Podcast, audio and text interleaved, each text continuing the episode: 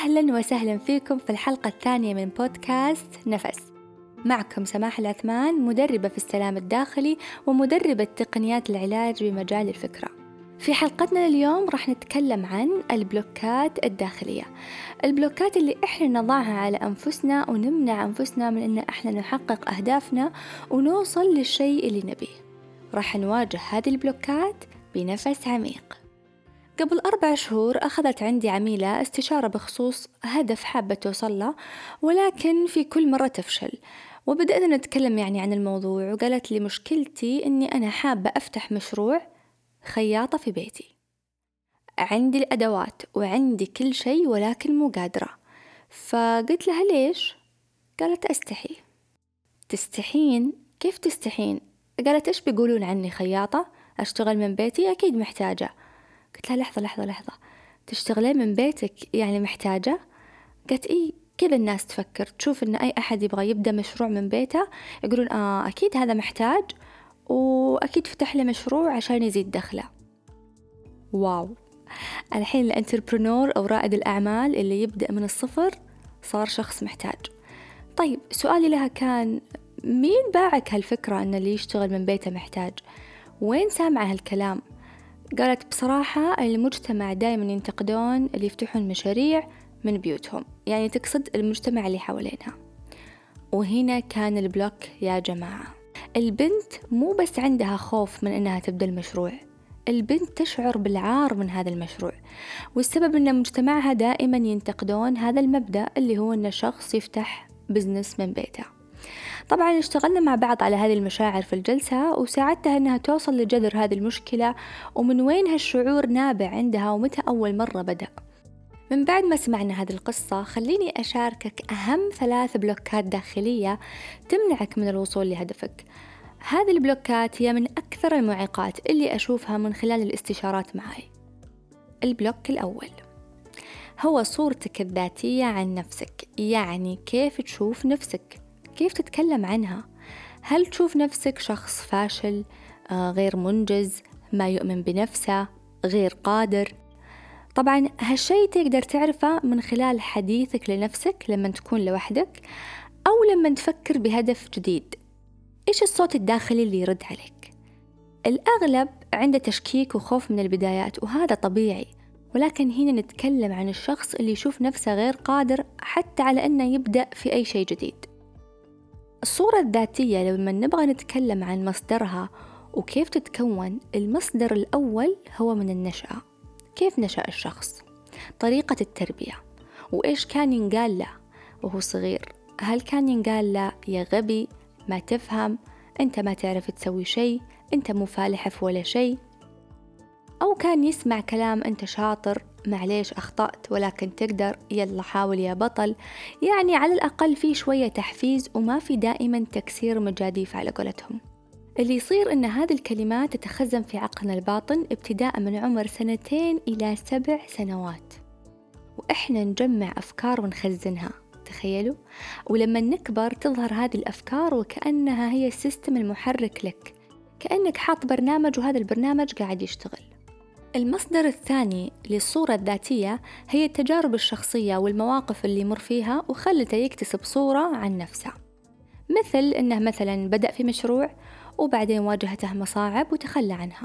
من هالتجربة يبدأ يكون صورة عن نفسه أن أنا شخص فاشل لا لا لا ما أقدر أقوم بولا شيء آه، ما أقدر أسوي ولا شيء آه، صعب أصلا أني أنا أبدأ أي مشروع ويحط بلوكات لنفسه بسبب تجربة سابقة حصلت له. خليني أقول لكم على سر.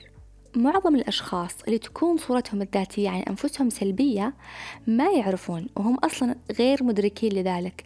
ولكن إذا سألت ليش ما تسوي كذا أو تبدأ بكذا أو تعمل كذا يبدأ يسقط الأعذار على الظروف الخارجية. مثل الأهل والله ما يدعمون المجتمع صعب الحكومة ما في تسهيلات ما في رأس مال ما في يعني يطلع لك كل العلل الخارجية بس عشان يتعذر انه هو ما يقدر. ولكن في الواقع المشكلة تكمن فيه وفي صورته الداخلية عن نفسه. راح نتكلم أكثر عن هذا الموضوع في حلقة مخصصة هذا الموسم ولكن هذا سر بسيط حبيت أني أشارككم إياه. البلوك الثاني. طيب نرجع الآن للسبب الثاني أو ال block الثاني وهو الأفكار والمعتقدات عن الهدف مثل القصة اللي ذكرناها في البداية البنت حابة أنها تبدأ مشروعها ولكن تشعر بالعار منه طيب ليش؟ لأن عندها فكرة أن اللي يشتغل من البيت محتاج محتاج إيش؟ محتاج فلوس أوكي وإيش فيها إذا محتاج فلوس؟ كلنا محتاجين فلوس وكلنا نبحث عن مصادر دخل إضافية وعلى فكرة آه هذه هي عقلية الأثرياء تعدد مصادر الدخل والثراء يجي حبة حبة وهذه هي البدايات. فمن هذه القصة نعرف أن البنت عندها معتقد جاي من المجتمع بمجرد ما أنها هي تكتشفه وتناقشه وتشتغل عليه وتحرر العار أو شعور العار من أنها هي محتاجة فلوس من أنها هي تكون خياطة من كلام الناس راح يمشي المشروع معها بشكل سريع وراح تنطلق وتبدأ فيه. فلازم أن إحنا ننتبه لأفكارنا لما نجي نبدأ أي شيء في الحياة لما نشوف أنه متعرقل معانا معناها في شيء قاعد يمنع السريان ممكن فكرة عندي ممكن شعور ممكن أي شيء فأبدأ أسأل نفسي أسئلة وهذه أغلبها يعني في الكوتشنج إحنا نستخدمها هل أنا أخاف من الفشل؟ هل أنا أستحي من هذا المشروع؟ هل أنا عندي فكرة أني أنا ما أقدر أسوي هذا المشروع لوحدي؟ طيب راح تقولوا لي سماح أعطينا شيء عملي نطبقه لأن الكلام سهل. وأنا أعرف هذا الشيء لذلك راح أعطيك تمرين يساعدك في اكتشاف معيقك الداخلي. كل اللي عليك أنك تتخيل هدفك وأنت إيش تبغى وإيش اللي موقفك مثلا نرجع للمثال الأول. تتخيل البنت أنها بدأت مشروعها وبدأت تبيع وتشوف المشاعر الموجودة والكلام الداخلي اللي بيطلع. طبيعي جدا يجيك صوت التشكيك لأن كل الناجحين يمرون بهذه المرحلة. بس هل في أصوات تحطيم عالية؟ إنك فاشل؟ إنك ما تقدر؟ إيش بيقولون عني؟ أستحي الناس تعرف إني أخيط وأبيع؟ هنا نركز على المشاعر وبعدها نواجهها. أنصحك إنك تجيب ورقة وقلم وتقعد مع نفسك وتكتب هذه المشاعر وناقشها مثل ما أنا الحين قاعدة أناقشها معاكم. من وين جات؟ مين أعطاني هذه الفكرة؟ طيب وإذا تكلمت الناس؟ فأحاول أني أنا أدرب عقلي على هذه السيناريوهات بدل ما أنه هو يقعد خايف ويفكر فيها. الهدف من التمرين هو تفريغ المشاعر واكتشاف المعيقات لأنها بداخلك وتحتاج تنقلها للعالم المادي اللي هو الورقة والقلم. وإذا ما قدرت هنا أنا أقول لك الأفضل أنك أنت تستعين بكوتش يساعدك. البلوك الثالث. وأخيرا السبب الأخير اللي ممكن يمنعك من تحقيق هدفك هو الخوف من الفشل.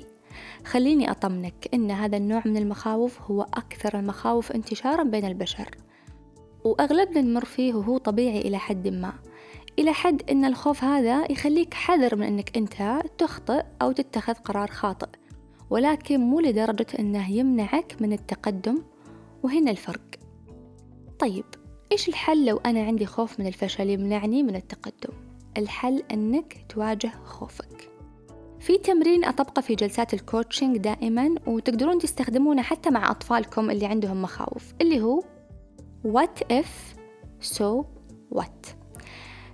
هنا يعني تعلم تقنية كيف أنك أنت تكون coach نفسك وتسأل أسئلة تفيدك. يعني اسأل إيش بيصير لو سويت كذا؟ طيب وبعدين؟ وبعدين وامشي ورا المخاوف وابدا ناقشها وإذا يعني وأضحك عليها. ممكن تستغربون من هذا التمرين ولكن في الحقيقة إحنا نضحك ونتعامل مع العقل الباطن اللي مخزن هذا الخوف. ومع تكرار هذا التمرين راح تقدر تكسر ولو جزء من هذا الخوف اللي متخزن عندك. الطريقة الثانية واللي أشوفها من أسرع وأسهل الطرق أنك تطبق تقنيات التي اف تي للمشاعر السلبية.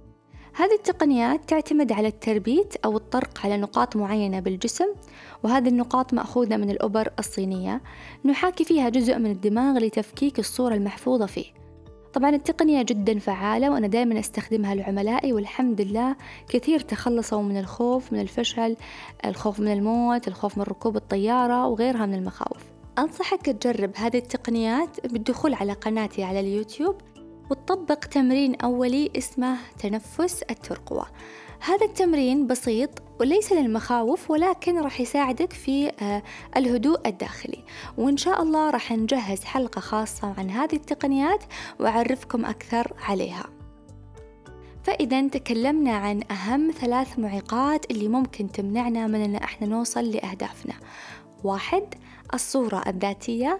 اثنين الأفكار والمعتقدات عن المشروع ثلاثة الخوف من الفشل.